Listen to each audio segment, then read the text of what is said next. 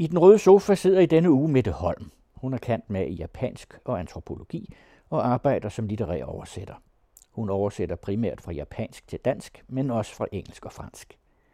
Mettes primære forfatter er Haruki Murakami, men hun har også oversat mange andre japanske forfattere. Hun har også tekstet tv- og biograffilm, oversat en række manga-bøger og skrevet manus til dubbing af tegnefilm. Til maj 2019 rejser hun til Japan for at bo og arbejde der i et år. Og i den anden ende af sofaen sidder Juliane Vammen, der oversætter primært skønlitteratur fra engelsk, især moderne romanforfattere som Nicole Kraus, Marilyn Robinson, Jenny Diski, Kate Tempest og Jasmine Ward, men også klassikere som Virginia Woolf og Henry James og anglo-afrikansk litteratur. Hun er desuden medlem af Statens Kunstfonds legatudvalg for litteratur og redaktør af oversættertidsskriftet Babelfisken. Velkommen til, og tak fordi I er kommet for at høre øh, om oversættelser, som jo er sådan en lidt overset, men meget øh, øh, central kunst i litteraturen. Jeg hedder Juliane Vammen, og jeg oversætter mest fra engelsk, men det er ikke så meget mig, vi skal snakke om. Det er Mette Holm, som, øh, som oversætter fra japansk primært, og øh, mest, mest kendt for Murakami-oversættelser, men også alt muligt andet japansk litteratur. Og i dag så skal vi snakke om det, og vi skal snakke om måske litteratur øh, mere generelt, og hvad oversættelse er, og hvordan man formidler noget, som er så, kan man sige, afvigende, for nu at tage temaet op øh, i forhold til dansk litteratur. Eller måske er det ikke så afvigende, når det kommer til stykket, men det må vi jo, det, det, det må vi se hen ad vejen. Men øh, Mette Holm er uddannet i japansk og antropologi, og så er det jo sådan, at tit så det der med at være oversætter, det er ikke sådan noget, man går og tænker som femårig, at når jeg bliver stor, så vil jeg være oversætter. De fleste, de kommer ind i oversætterfaget på sådan lidt øh, tilfældige og måske ikke helt gennemtænkte måder. Hvordan, hvordan kom du ind i det? Ja, altså jeg blev også oversætter ved et tilfælde faktisk. Da jeg var barn, ville jeg være antropolog. Og så ville jeg være antropolog med speciale i vævning, altså i tekstiler. Og derfor tog jeg til Frankrig og for at væve, før jeg skulle læse antropologi, fordi det var også godt at kunne fransk. Og mens jeg var i Frankrig, læste jeg en japansk bog, som gjorde dybt indtryk på mig. Og så oplevede jeg nogle japanske tekstiler, så jeg besluttede mig for, at jeg ville være antropolog med speciale i japanske tekstiler. Men jeg kunne slet ikke lide at læse antropologi. og jeg fandt også ud af, at hvis jeg ville arbejde med tekstiler i Japan, så var der kun én vej ind, og det er sproget. Jeg kunne ikke tage til Japan uden at kunne japansk, så ville jeg aldrig få lov at komme ind rigtigt.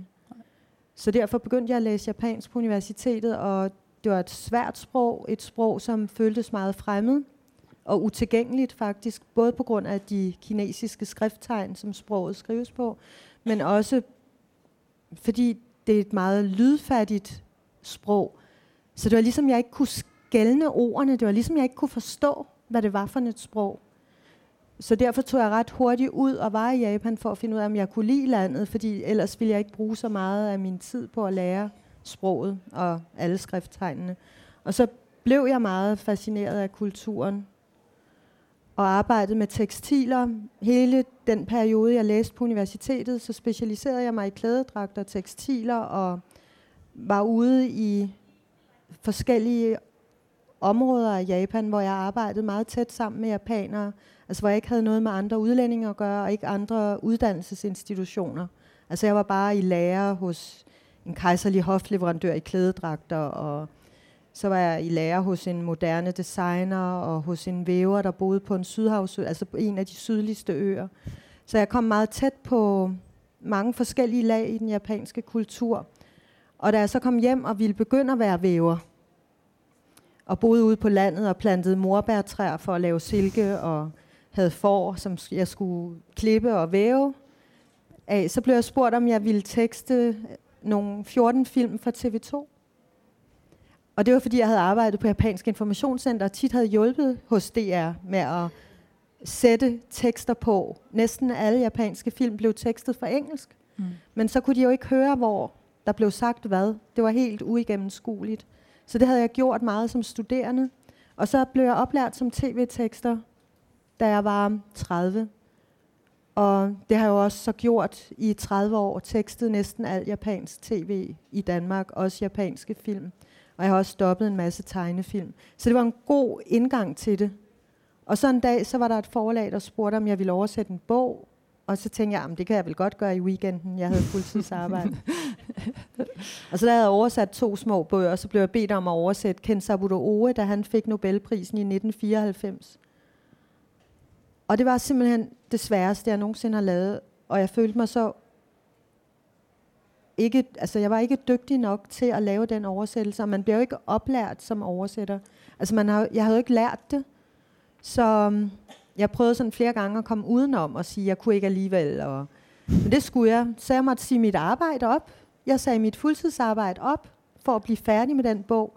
Og min datter så mig jo aldrig, fordi jeg altid sad og oversat på den bog. Og da jeg så blev færdig med den, så fik jeg et rejselegat, hvor jeg tog ud til Japan, og der fik jeg denne her bog, der hedder Norwegian Wood af Murakami, fordi jeg spurgte dem, jeg mødte derude, jeg vil have en forfatter, der ligger tæt på mit sprog. Jeg bliver nødt til at oversætte noget, som ikke er så højdragende eller så fin litteratur, at mit sprog ikke slår til. Fordi jeg synes, når man oversætter, er det meget vigtigt at ramme.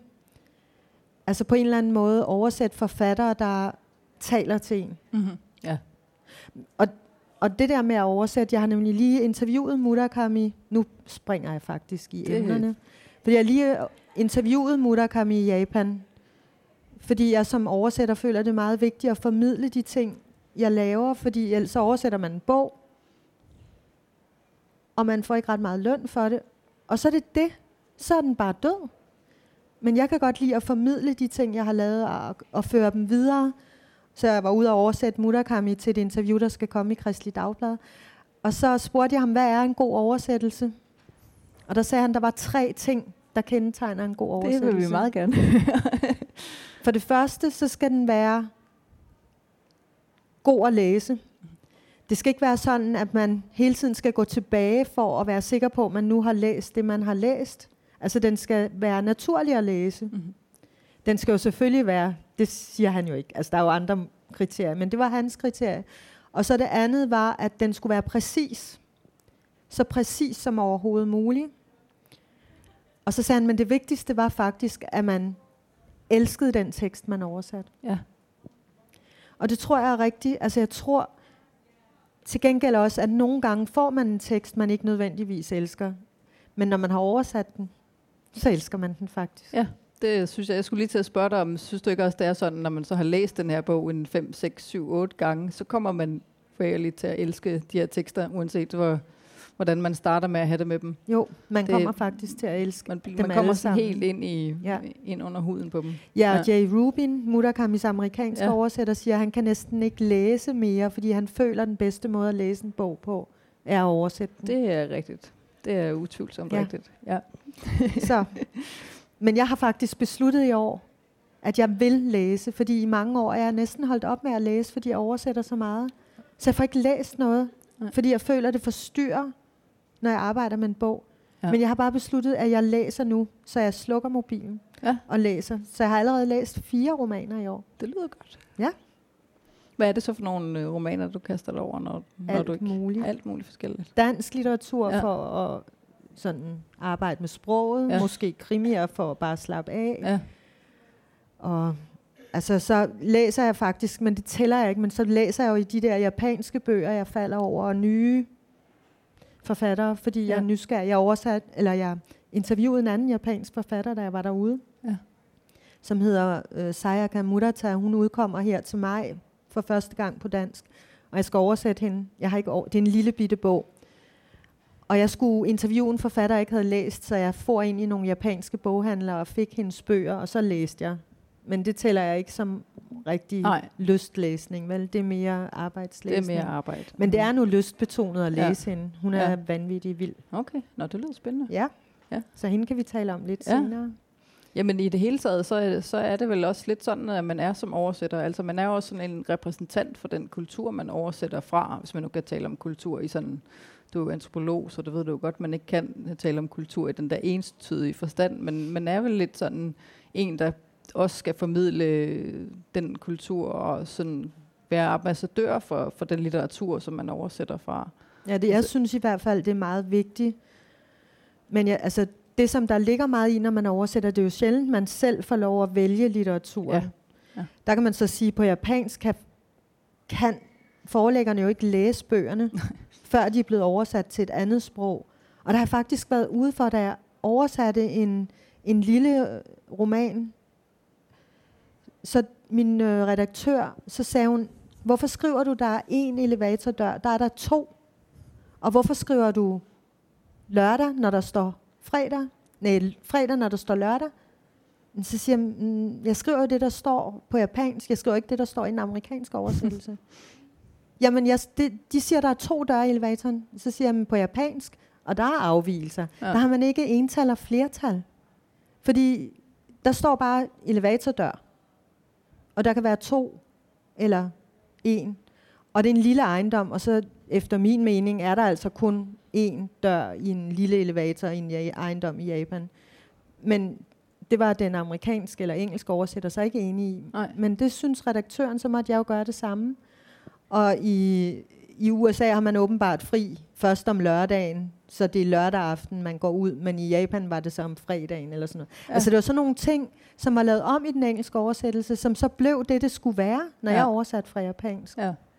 Og det er jo en afvielse, at ens redaktør faktisk ikke kender den bog, man har oversat. Ja. Ja, det er, der kommer det jo igennem et andet medie, et tredje sprog, som Ja. sådan, ja.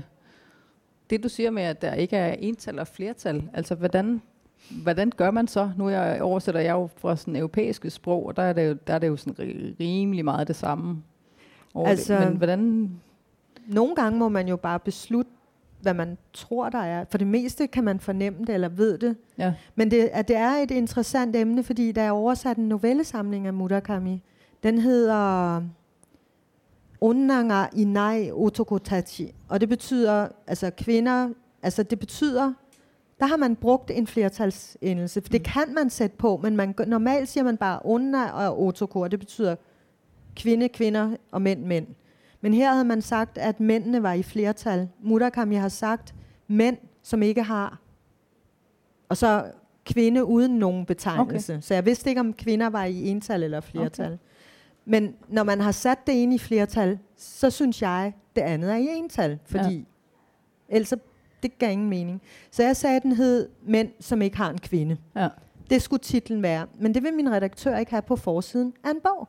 nej, Der skal stå mænd uden kvinder. ja, Det blev jeg så irriteret over. ja, Fordi Murakami havde i foråret sagt, at det ikke var inspireret af Hemingways titel, som er Men Without Women.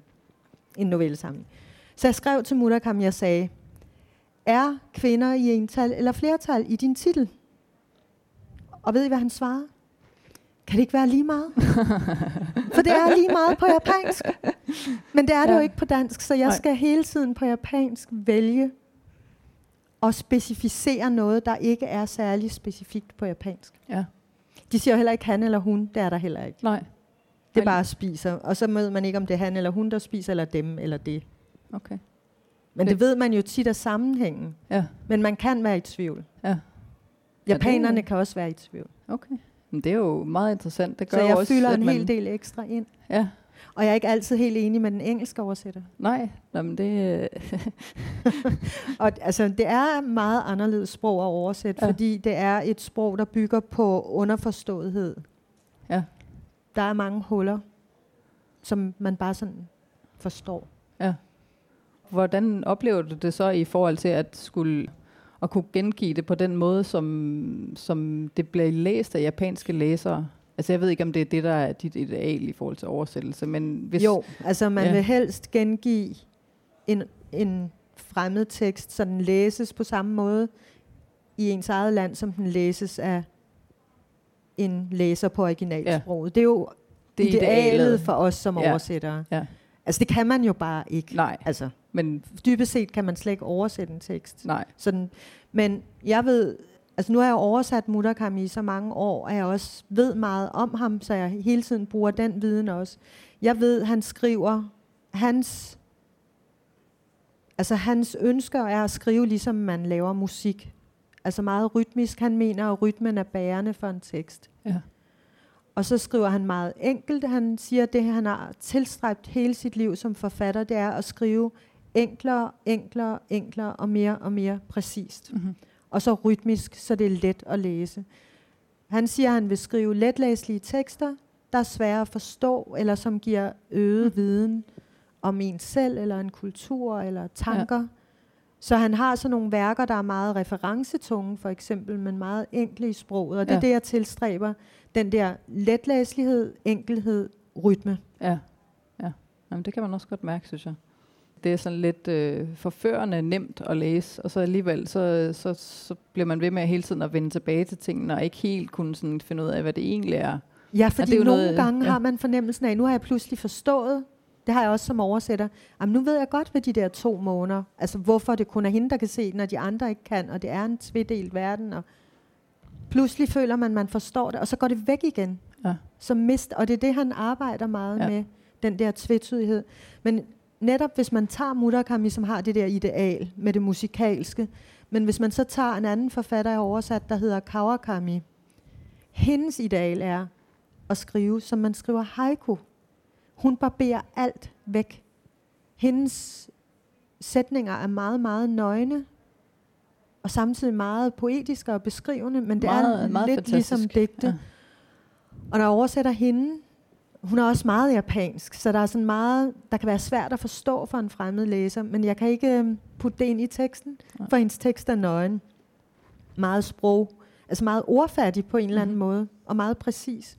Så når jeg oversætter hende, så oversætter jeg teksten, og så piller jeg simpelthen ord ud. Det er lidt ærgerligt med optælling, når man som oversætter lever af tegn.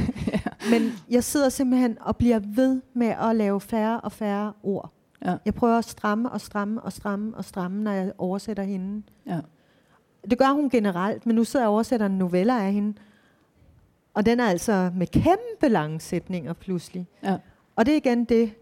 Så skal jeg også holde de lange sætninger. Der har jeg haft en stor diskussion med en anden japanolog, fordi i gamle dage i Japan, der satte man ikke tegn i teksterne, så der blev det meget, meget lange sætninger. Så når man skal oversætte dem, skal man så bare sætte tegn. Eller skal man tilstræbe det gammeldags islet, at man har en sætning, der fylder halvanden side. Altså det kan godt være en stor diskussion. ja, det kan jeg godt Og når man så har en moderne forfatter, der efteraber, eller efterligner den gamle måde at skrive på, og skriver de her lange sætninger, hvad så? Ja. Så skal man lave lange sætninger, skal Ja. man ikke? Jo, men halvanden side, det er alligevel også meget. Nu er japanske sider i sådan en pocketbog jo små. Ja, det er noget andet. Ja, Jeg gør det Men alligevel. I to, altså det er så sjovt. Ja. Jeg sidder og oversætter en bog, der hedder Brudgommen var en Ja. hund. En meget sådan erotisk og mærkelig grænseoverskridende bog. Og med de der lange sætninger, jeg har faktisk været næsten tre kvart år om at ture oversætte den. Jeg har sådan gået, sådan prøvet at lave en sætning og tænkte, jeg kan ikke. Og sådan prøvet igen og prøvet igen. Og så skulle jeg pludselig lave en prøveoversættelse til forlaget. Ja. Og så satte jeg mig ned, og så tænkte jeg, nu oversætter jeg bare sætningerne sådan hulter til bulter. Og så oversætter jeg den der kæmpe lange sætning. Og så arbejder jeg bare med den, og får den, og bliver ved og ved og ved og ved og ved, og får den lag på lag på lag. Og det er vildt sjovt. Jeg synes ikke, det er svært på dansk? Fordi jeg synes, Vildt svært, at- men at det der er, virkelig... så sjovt. Ja. ja. og nu, så havde jeg så sendt, faktisk skulle jeg kun oversætte tre sider, og det endte med at blive næsten fire, fordi jeg blev sådan grebet af, hver sætning var sådan en ny udfordring. Så kan man lave en sætning om dagen. Det er jo meget hyggeligt. Mhm.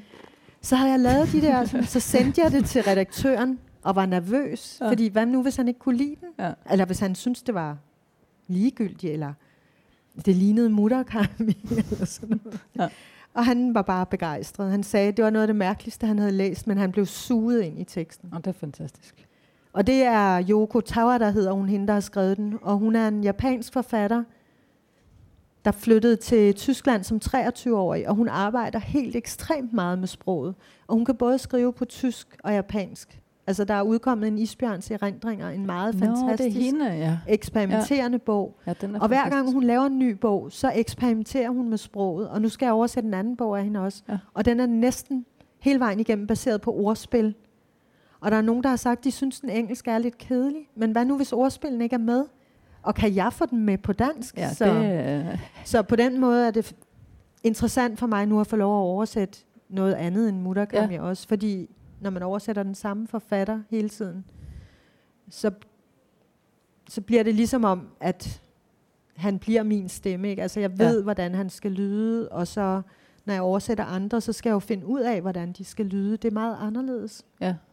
Ja, noget af det dejlige ved at være oversætter er jo, at man får lov til at gå ind i forskellige stemmer og forskellige universer og forskellige ja. verdener. Så jeg kan godt forestille mig, at det er, det er både et privilegium og, og, og måske også lidt en spænde, tror jeg, nogle gange, at have en forfatter, som er så dominerende. Altså, jeg har været lidt bange for det her, når jeg skulle lave andre ting. Ja. Jeg har sådan været, slår mit sprog til. Øhm, men jeg, altså nu har jeg oversat i 25 år, jeg har ja. faktisk begyndt at ture lege. Og det, altså det har været sådan en gave, de, altså det sidste år er der sket noget med det, jeg tør. Ja. Og det er også, jeg har oversat mordet på kommandanten, som er sådan, der står den første bind dernede, som er sådan to store bind, og det har taget halvandet år, hvor jeg har været i det der værk. Og det er der, hvor Murakami har været mest enkel nogensinde. Mm-hmm. Men på en eller anden måde, der fornemmede jeg for første gang, at jeg ligesom kunne tage nogle af de ting, han leger med i det japanske sprog, tegn og sådan noget, og føre det over til dansk. Mm-hmm. Altså pludselig kunne jeg noget andet. Ja. Og så har jeg også, han leger meget med måder at tale på. Altså hvis man har personer, der taler på en bestemt måde, en bestemt dialekt eller sådan noget i et andet sprog, hvordan formidler man det på dansk? Altså jeg kan jo ikke lade en japaner tale aarhusiansk. Nej. Det. så det er sådan nogle diskussioner, vi har. Hvad gør man, når en japaner taler en bestemt dialekt? Hvordan oversætter jeg det til dansk? Ja. Men dialekter er i det hele taget svære, synes jeg. Altså ja, det, det, det, det, det er altid sådan, hvor det, man, kan ikke, man kan ikke lave en ekvivalent, som, som giver mening, men man bliver nødt til at markere det på en eller anden måde. Og det må være endnu sværere, når det er, når det er så, så relativt fremmed. Men så sagde min redaktør, han synes, jeg skulle kigge på Dickens. Ja. Øh, en Oliver Twist var der en mand, der talte meget specielt. Ja, ja. Så kiggede jeg lidt på det. Og så lavede jeg min egen dialekt, ja. og fik kritik for det, selvfølgelig af en anmelder, ja, at det ja. virkede mærkeligt. Altså.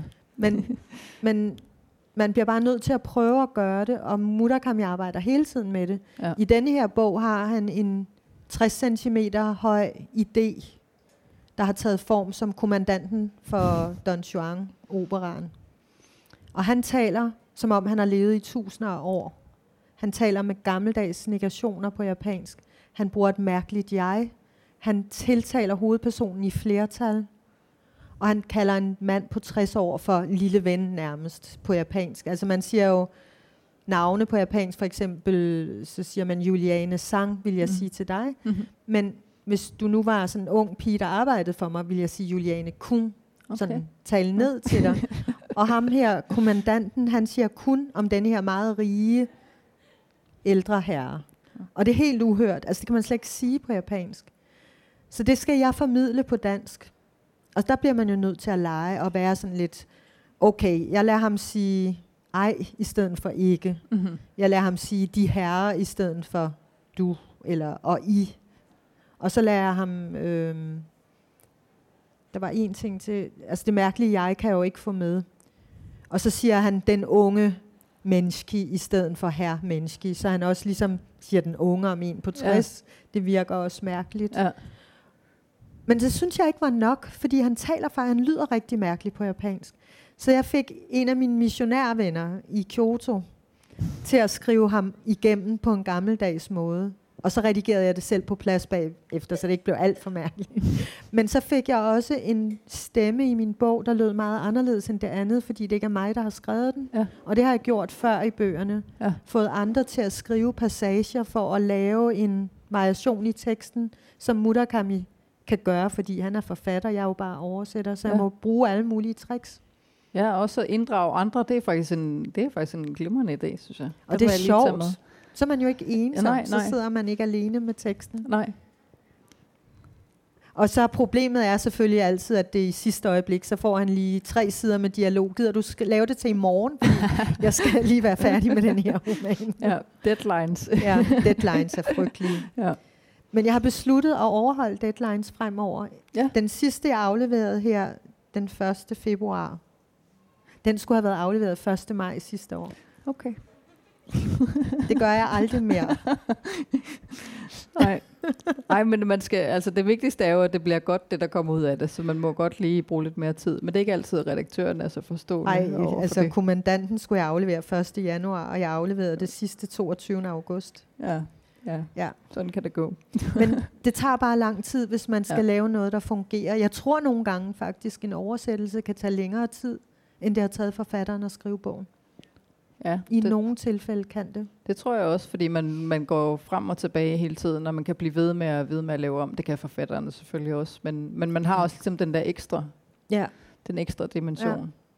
Nu sagde du før, at, at uh, Kawakami, som, hende som har skrevet Kvinden ved havet, som også står hernede, at hun var meget japansk i det. I for, Ja. Mener du i forhold til Murakami? Der er jo nogen, der siger, at Murakami, han er sådan et, han er ikke japansk nok. Altså, Jeg synes faktisk, Murakami er meget japansk.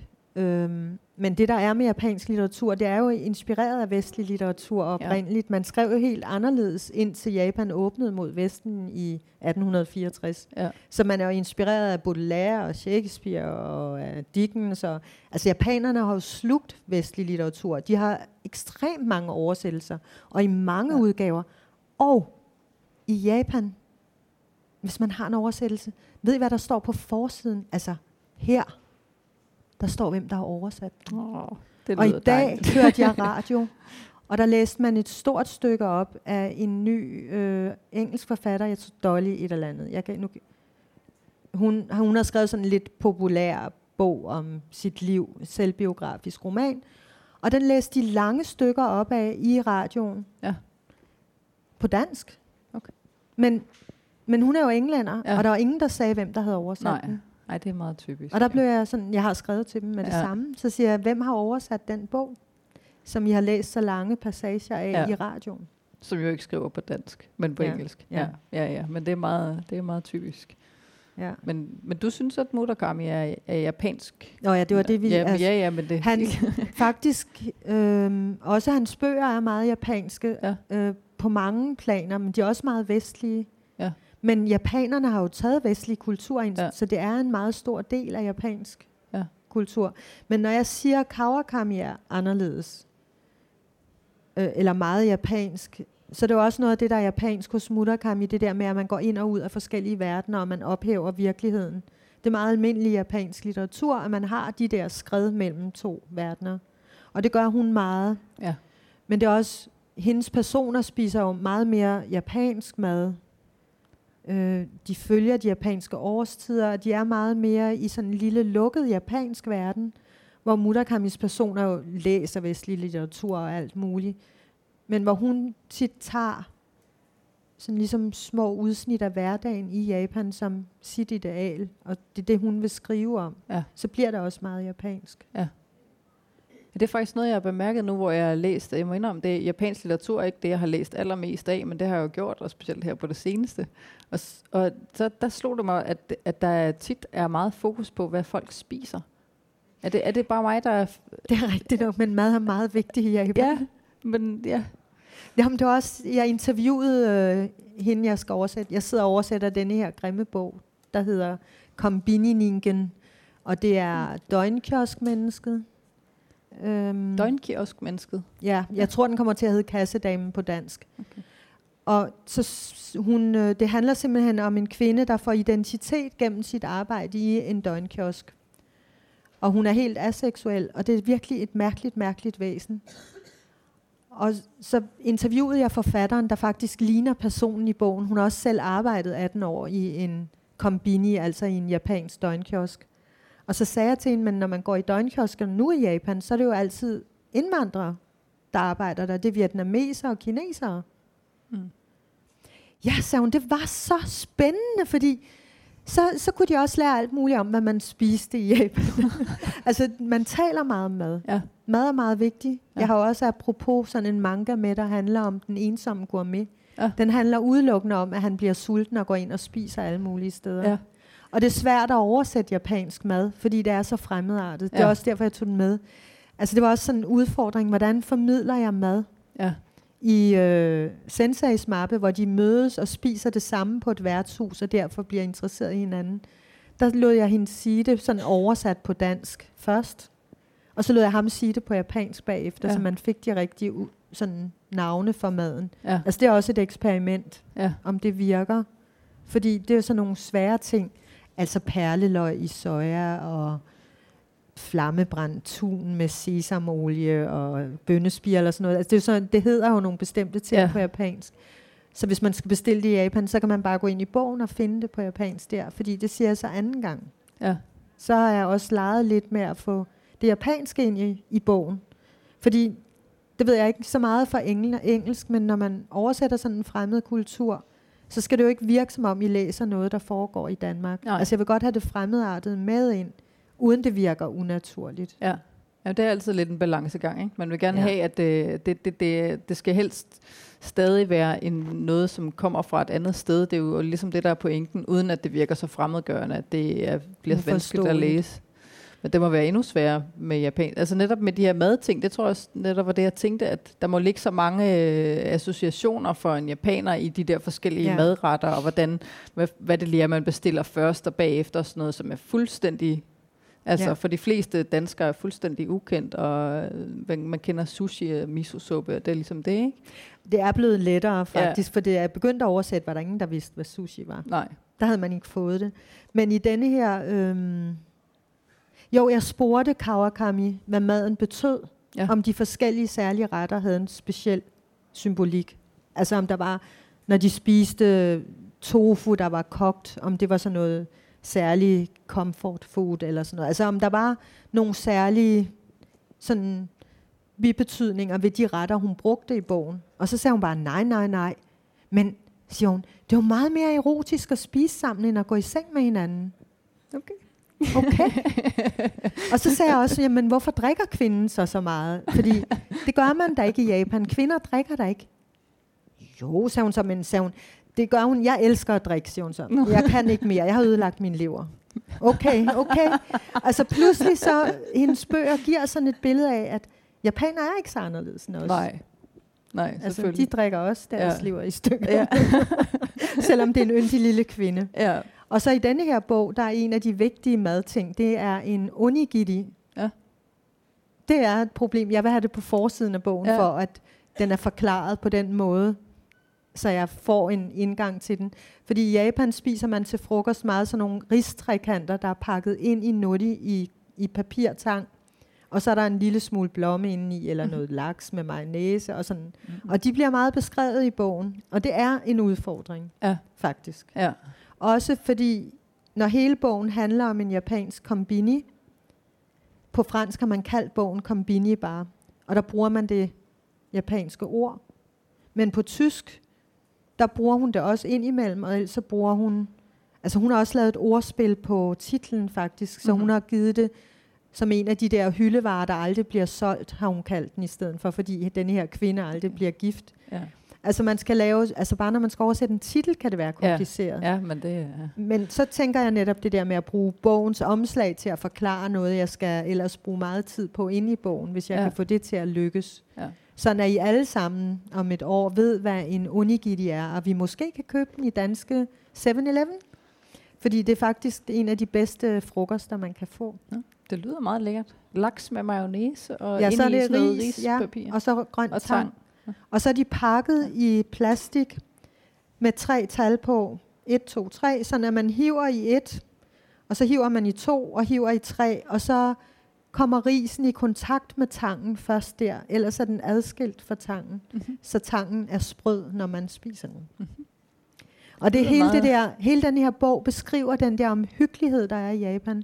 Altså det er en fantastisk, jeg er helt sådan opslugt af den. Det er Ja. så også det, jeg sidder og oversætter Ja, nu. men det er jo det, der... Og den har, det der kendetegner denne her bog, det er lydene. Fordi de her sådan, døgnkiosker er en verden af lyd, og det beskriver hun meget i bogen. Så jeg skal arbejde med lyde. Ja, Og det har jeg jo gjort meget med Murakami også. Han arbejder meget med lyde. ja. Og så har jeg haft en hel novelle, der var virkelig fuld af lyde, og jeg skulle læse den op sammen med ham på scenen. Og han siger jo squish, squish og dok, dok og dak, dak, og sådan har mange lydmalende ord på japansk. ja. Og det har man jo ikke på dansk. Nej, ikke Så, rigtigt. men, og så prøvede jeg at sætte sådan nogle lyde ind, den ene gang vi læste den sammen. Så jeg sagde, døren sagde klap, klap, og skoene sagde knirke, knirke, knirke, eller knak, knak, og sådan prøvede at lave lyde i stedet for. Ja. Og så gik det op for mig, at det fungerer bare slet ikke på dansk. Det, lyder, det var kommet til at lyde meget børne. Det var forkert. Børneligt. Det var så pinligt. Ja, ja. Og der fandt jeg ud af, at danske ord for lyde er lyde. Knirke er jo en lyd. Ja, Klapre er en lyd. ja, Så vi har de samme ord på dansk. ja, Så skal man bare lede efter dem. At det Ja. faktisk ligger i vores eget sprog. ja, At dansk kan ret meget, ja. hvis man gør sig umage. ja. det er et god pointe. Så det har jeg Ja. arbejdet meget med her i starten af denne her bog, hvor hele Kombini, altså denne her døgnkiosk 7-Eleven, introduceres som en verden af lyde, hvor alle de her lyde beskrives, hvor jeg skal have den der rytme ind i det. Ja. Hun er meget rytmisk også i sin måde at skrive på, Ja. meget sådan præcis. Meget dygtig forfatter. Nu siger du, at det, det, det kunne være dejligt, hvis man kunne købe sådan noget mad i 7-Eleven, men altså, hvordan, hvordan er det i det hele taget med at, at, at få formidlet japansk sådan litteratur især, men selvfølgelig også kultur dermed? I, altså, hvordan tager folk imod det? Altså, tænker jeg mest ud over Murakami, fordi Ja. Murakami er blevet sådan en verdensstjerne og sådan noget, ikke? Men, men hvad er det? Er det mest sådan sushi og øh, Tokyo og øh, sådan nogle... Ja, altså jeg synes, det har ændret sig meget bare de sidste to-tre år, er der blevet meget stor fokus på Japan, fordi Japan er blevet et land, der er opnåel, altså tilgængeligt. Man kan sagtens rejse derud, man kan få en returbillet til 4.500 kroner. Det er billigere at spise derude, end det er at spise i Danmark. Ja. Det er nemt. Og der, man kan også godt bo to mennesker for 700 kroner per nat, eller mindre. Ja, meget mindre. Ja. Altså det er meget nemt at rejse til Japan, så der er en bølge, der rejser derud. Ja. Og jeg har jo så arbejdet med at formidle Japan på andre ledere end oversættelse også i mange år. Ja. Og folk har en fantastisk åbenhed og vil rigtig gerne. Ja. Men samtidig er det svært nogle af tingene at tale om den, hvis folk ikke har været derude. Fordi der er meget... Når man har været derude, ved man det, fordi det er så... Altså jeg er i gang med at revidere turen går til Japan, som jeg har skrevet, hvor jeg så også skriver om litteratur. Altså jeg har lavet parløren, og jeg har lavet sider om litteratur og sådan noget, som jeg synes er vigtigt. Faktisk, at man læser sig til et land, før man tager derud. Ja. Men ham, der sad rejst efter bogen, han sagde, at det, der var med Japan, var, at det var det nemmeste og letteste og sådan trygge land at være i. Så man kom bare derud og følte sig hjemme og tryg. Og så var det så fremmed. Ja. Så man havde al trygheden, og så fik man alt det fremmede serveret. Det vælter ind i hovedet på en. Ja. Og det kan være svært at formidle, hvor fremmed det er, når folk ikke har været derude. Ja. Men der synes jeg, at litteraturen er den bedste indfaldsvinkel faktisk. Ja. Men så har jeg jo arbejdet med at lave turen går til Japan som lidt alternativ. Jeg prøver at skrive artikler, jeg holder mange foredrag også om Japan. Og så øhm, laver vi så nogle kulturrejser, faktisk i Murakamis fodspor blandt Mhm. andet. Ja. Og så inspireret af Michael Bertelsen, der gik øh, den Ja, ja, ja. japanske Ja. Camino, altså Shikoku 88, så har vi også lavet sådan nogle vandreture derud. Ja. Og der kan jeg mærke, at vi laver ting, der kommer uden for Tokyo og Kyoto. Altså jeg vil helst formidle det andet Japan, det Japan, jeg kender. Ja. Altså det er meget det, jeg synes er spændende. Ja. Og det er der et grundlag for i Danmark nu, fordi flere og flere har været i Japan. Ja. Og også, altså Murakami er selvfølgelig også med til at vække en interesse for Japan, tror jeg. Jamen også selvom folk ikke kan sproget, fordi det må være en, det må være en barriere. Altså det er så, øh, ja det ved jeg ikke. Altså det, det, det, det, det virker så utilgængeligt. Jeg, jeg tror, det er let at rejse i Japan, Ja. også uden sproget. Men Ja. det ved jeg jo ikke, fordi Nej. jeg faktisk altid kunne sproget derude. Ja. Og mine piger, når jeg har rejst med dem, så vil de indimellem gerne være alene. Ja, Og så, det vil de ikke ret længe, så siger de, åh mor, japanerne er besværlige, når du ikke er der. Men det, altså, det er de ikke. De er utrolig hjælpsomme, og man, kan altid, Ja. man ved, at hvis noget går helt galt, og man beder om hjælp, så er der ingen, der snyder en. De vil kun hjælpe en. ja. Så på den måde, altså, og det er også det, jeg synes, man fornemmer fra Murakamis bøger. Mhm. Mm-hmm.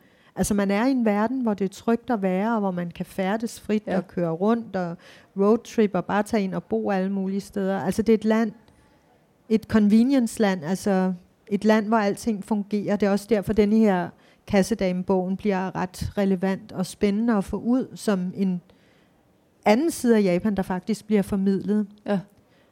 Øh, altså også med høf. Altså, der er jo mange ting, man skal have formidlet. Faktisk har jeg lige oversat en krimi, og der sagde øh, redaktøren, som også er forfatter, Jo Hermann, Mm-hmm. hun sagde, det virker meget mærkeligt, når du lærer en sige du til nogen, og de siger de til ham. Ja, sagde jeg, men det skal det være, fordi man taler i forskellige høflighedsniveauer på japansk. Så hvis der er en, der taler meget ydmygt, og den anden taler højere, så lærer jeg den ydmyge sige de, og den anden sige du, for Ja. at vise den forskel.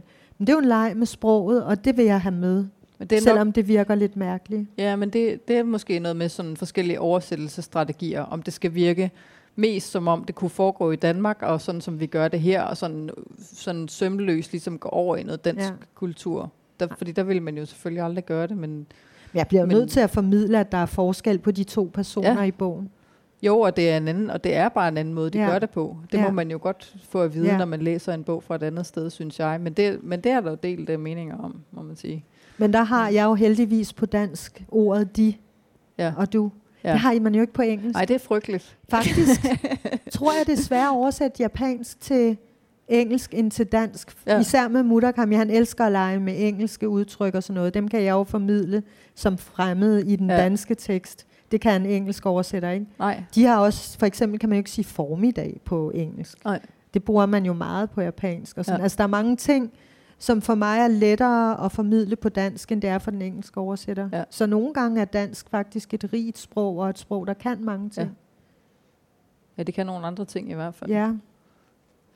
Jeg tænkte også på, øh, når, du, når du nu oversætter, nu er der jo alt, alt det her, nu springer jeg lidt i det, men der er jo så meget identitetspolitik snak øh, nu om dage og sådan noget, og så har jeg t- tænker jeg på, om, om det betyder noget for dig, at, at når du oversætter en som Murakami, at han er en mand, altså at, øh, fordi når jeg læser kvindefigurerne i hans bøger, så er de jo tit, øh, øh, det er ikke tit dem, der er de mest rigt udfoldede, synes jeg. Og det er jo, det er jo fair nok, for det er jo ligesom ja. Ikke nødvendigvis det, det skal være. Men hvordan har, har du... Altså, Altså jeg har, jeg har faktisk tænkt over tit, at det er mærkeligt, at det er en mand, der er blevet min forfatter, når Ja. jeg er kvinde. Men for det første, jeg ved, det er bare fordi, hans sprog er meget tæt på mit sprog, så Ja. det gør ikke så meget. Og jeg har altid faktisk identificeret mig meget med den beskrivelse, han har af kvinder. Ja. Altså jeg kan godt lide hans måde at beskrive kvinder på. Ja. Øhm, og så har han altså også tekster, hvor der er mere kvinder. Ikke? Altså for, og så er 1Q84, der lader ja. han jo den ene hovedperson være en kvinde. Og der sagde han selv, at han havde lyst til at have kvindelige hovedpersoner, fordi kvinder var mere komplekse end mænd og svære at beskrive. okay. det kan være det. Og det er meget med også i den der 1Q84. Ja. Men jeg, altså jeg har tænkt, og det er også derfor, jeg er så glad for at oversætte Kawakami, og nu Ja. oversætter jeg tre andre kvinder også. Ja. Men samtidig oversætter jeg jo Keigo Higashino, som er en krimiforfatter, og ham føler jeg mig også meget tæt på, når jeg oversætter ham. Han, altså selvom han er en mand. Hans bøger er faktisk meget nuanceret og beskriver meget kvindernes kår også. Ja. Så det synes jeg godt, man kan. Hvad med dig? jeg Oversætter s- du? Jamen, mænd? jeg oversætter både mænd og kvinder. Jeg har, bare, jeg har tænkt på det sådan på et mere teoretisk plan, fordi at jeg, jeg egentlig ikke synes, at det har betydet så meget, når jeg rent faktisk har oversat. Altså, jeg har ikke tænkt så meget over, om det har været en mandlig eller en kvindelig mm. forfatter. Det er klart, at man identificerer sig med personer og sådan noget, når man læser, men det... Men netop, som vi også snakkede om tidligere, så når man oversætter, så læser man jo så grundigt, så, så man bliver under alle omstændigheder solidarisk med teksten og kommer til at holde af den. Og om det så er en mand eller en kvinde, jeg, jeg synes faktisk ikke, det betyder så meget. Nej. Og det, jeg synes også, det er en af de ting, man, man kan i litteratur. Ikke? Man kan gå ind i andres øh, det er det, der er så verdener, spændende. Så, ja. Og så er det en anden kønsverden. Ja. Men jeg, jeg tænkte bare, fordi der netop er så meget snak om, at om man kan skrive fra andres synspunkter, om man kan forstå andres, øh, Mm. hvor, hvor de andre kommer fra og sådan noget. Men det, Men det gør forfatterne jo også nogle Ja. gange prøver, ikke? Altså, Ja.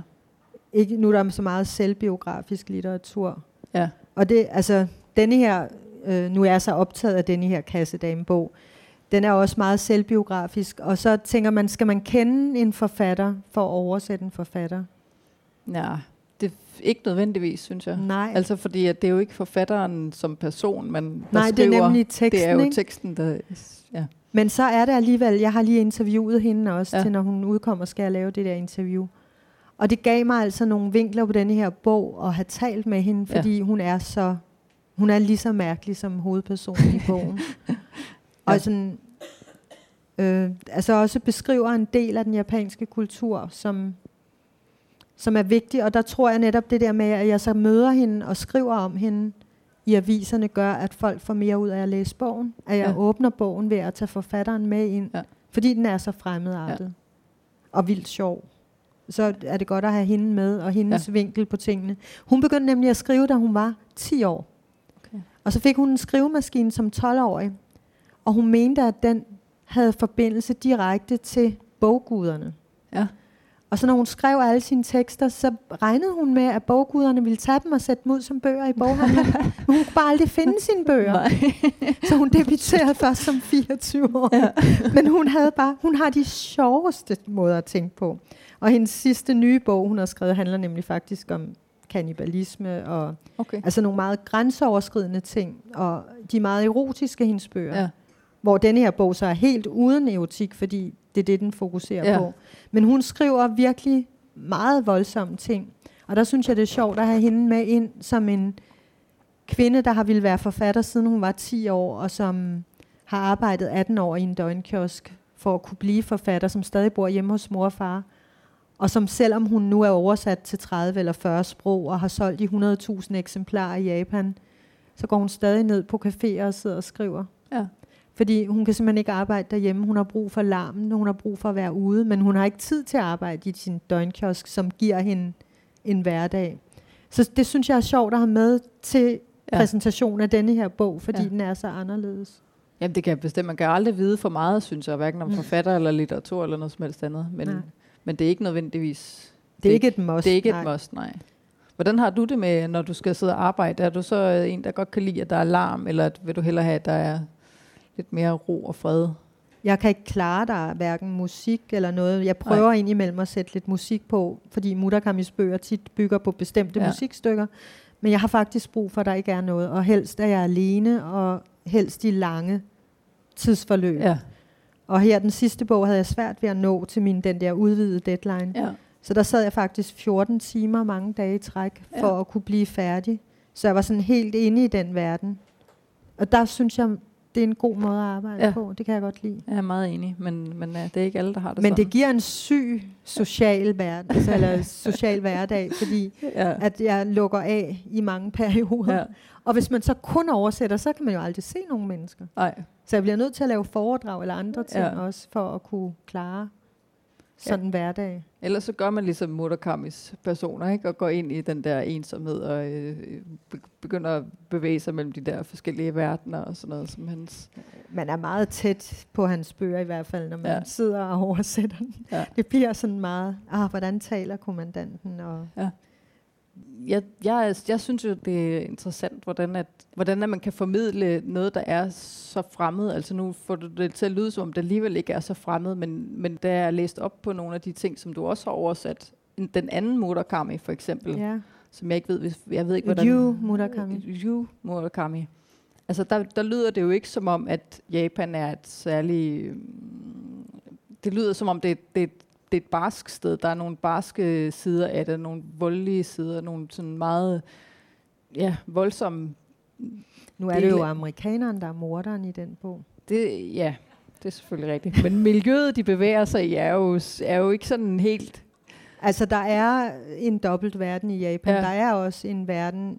Og den, man får formidlet igennem sådan nogle, sådan ja. nogle øh, ja, måske er det mest amerikanske film. Der er jo der er også en, der er sådan en råhed og en, sådan en, øh, noget, som jeg i hvert fald kan føle er meget fremmed, når man ser, også, ser Kurosawa-film og sådan noget, som jo selvfølgelig er gammelt, men, men alligevel en, en, en helt anden, den der lukkede verden, mm. som virker, virker meget... Øh, Klaustrofobisk næsten. Ja. Altså, jeg synes faktisk, Yu Murakami er et rigtig godt eksempel, fordi han er... Um, han er lige så stor, som Haruki er ja. i Japan. Og han er en øh, meget politisk person, der laver fjernsynsprogrammer og står meget frem, hvor Haruki jo aldrig viser sig. Det er forfattere er tit meget politiske i Japan og meget debatterende. Og Liu ønsker med sin litteratur hele tiden at rykke ting og formidle netop samfundsting. Altså han har skrevet et kæmpe værk i to bind om koreanernes vilkår i Japan. Altså korea, hvis man, der er enormt dårlig jord. Der er virkelig, virkelig mange koreanere i Japan. De ligner jo japanere udseende, og man vil aldrig kunne vide, de er koreanere, fordi hvis man skal bo i Japan, så skal man have et japansk navn. Nå. Det siger loven. Er det rigtigt? Ja, Hold da op. fordi ellers skal du ikke skrive under, for man skriver ikke under med en underskrift. Man skriver under med et stempel, et hanko, der har kinesiske skrifttegn. Vil så du, for vil, at få alien regi- altså registration card, altså for at blive, altså få lov at arbejde og bo i Japan, altså ligesom blive, altså her skal vi bare give hånd, Ja, men øh, i Japan skal man faktisk tage et japansk navn. okay. Ja, det... Ja. Og det er sådan nogle ting, han tager op. Og netop i den her i miso-suppen, ja. der har vi en amerikaner, der kommer til Japan og ser på Japan udefra og betragter Japan som ligesom sådan en miso-suppe, hvor alt muligt gnider, gnader og ruder rundt ned i hinanden og Ja. er lidt ulækkert. Og ham japaneren, der skal vise ham rundt, betragter selv Japan som et komplekst samfund, hvor man kan præsentere sig med fire forskellige jeger, for eksempel. ja. Men der opdager han så til sidst, at Japan faktisk næsten er mere enkel end den amerikanske kultur, fordi Mm. den amerikaner, han møder, er så svær at få hold på. ja. Så, men samtidig så beskriver Liu jo også bagsiden af det japanske samfund, hvor det er svært som kvinde, enlige kvinder for arbejde, så man tit må arbejde i, på bar og sådan noget, og at det er en nådesløs verden, hvor alder også er meget vigtig, så man ikke har Ja. mulighed for at arbejde ret mange år der. Øhm, og det er også noget, man kan læse i meget andet litteratur, synes jeg. Altså, det er også derfor, der skal oversættes meget mere Ja. litteratur. Men jeg har også oversat en krimi, der hedder Ude, Ja. som handler om fire kvinder, hvor den ene kommer til at myrde sin mand. Og så er de så, det gør hun, det er virkelig, hun kommer til det. Han er virkelig irriterende. og der får man beskrevet fire dele af det japanske samfund, Ja. set fra kvindes synspunkt, sammen med en masse vold også. Altså, Ja. Men altså, Japan er et af de mindst voldelige lande i verden, ja. og noget af det med mindst kriminalitet. Men altså alligevel går politiet med skudsikre veste. ja. Men det er ikke fordi, der er skydevåben. Det har man nærmest ikke. Men det er mod knive. Okay. Altså, men det er et trygt land. Så skal man også tænke på, at i Japan er der mange mennesker. Man bor virkelig, virkelig, virkelig tæt. Ja. Og der ligger simpelthen små politistationer, altså med få kilometers mellemrum. Altså, det- der er politistationer alle steder.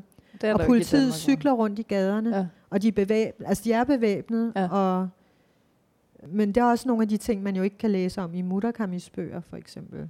Nej, det foregår ligesom i en lidt... Ja, Men det, det kan, læser man jo så om i krimierne faktisk. Altså, Ja. Så man får et flere, altså sådan et mere nuanceret billede af landet. Hvad vil du gerne, altså hvis du selv kunne vælge frit på alle hylder, hvad vil du så gerne oversætte og synes, at der kunne blive, altså også, også i forhold til, hvad der kunne være noget, som du tror, som danske læsere vil synes var interessant? Jeg har to bøger, sådan, jeg har villet oversætte i mange, ma- altså siden jeg læste japansk. Og ja. det ene er Pudebogen, øh, Makura no Soshi af Sei Shonagon. Den er skrevet i år 1000, og det er en dagbog, Pudebog. Og det er en beretning fra hoffet i Mhm. mm-hmm. år 1000 i Japan.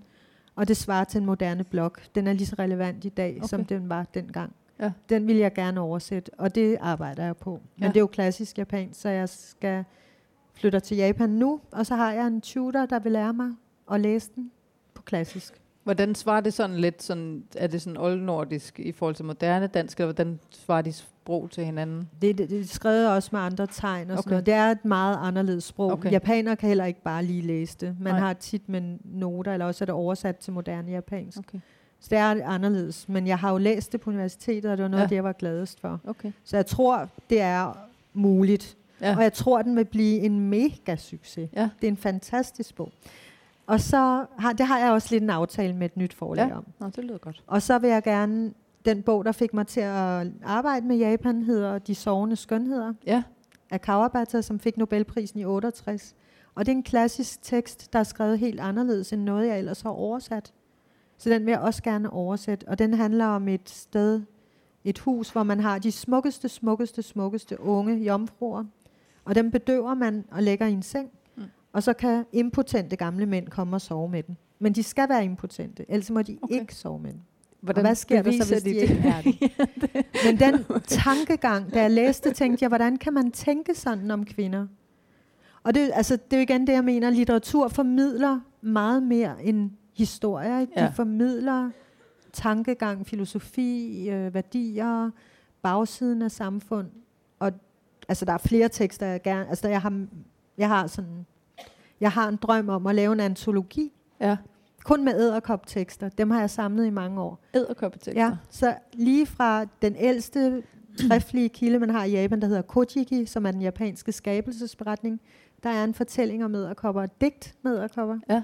Og så hele vejen op gennem historien, der findes små noveller og historier om æderkopper. Hvad, Og så vil det være en rød tråd gennem Japans litteraturhistorie.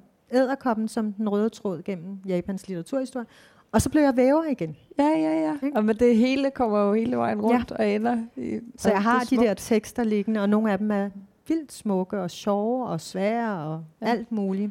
Er der noget særligt med æderkopper i japansk litterær kultur, eller er det bare tilfældigt, at, eller du synes bare, der, der var en sammenhæng? Der var en del, jeg faldt over flere tekster, og så boede jeg i et hus med sådan nogle store æderkopper, så jeg blev lidt Okay. okay. fascineret.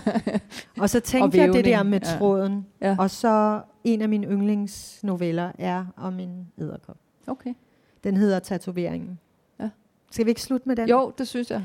Den øh, handler om en af Japans dygtigste tatovører, Ja. og han leder efter den perfekte hud at lave sit mesterværk på.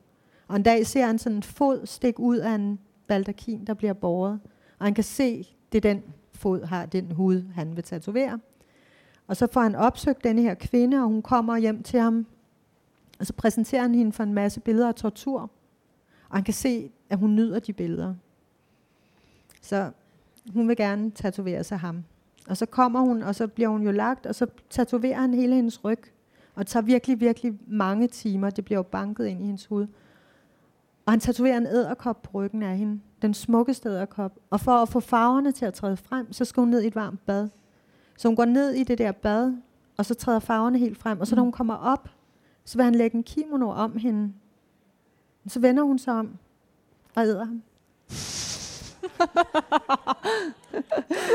Det var en god slutning. Den vil jeg så tak. gerne ja, oversætte. det kan jeg virkelig godt forstå.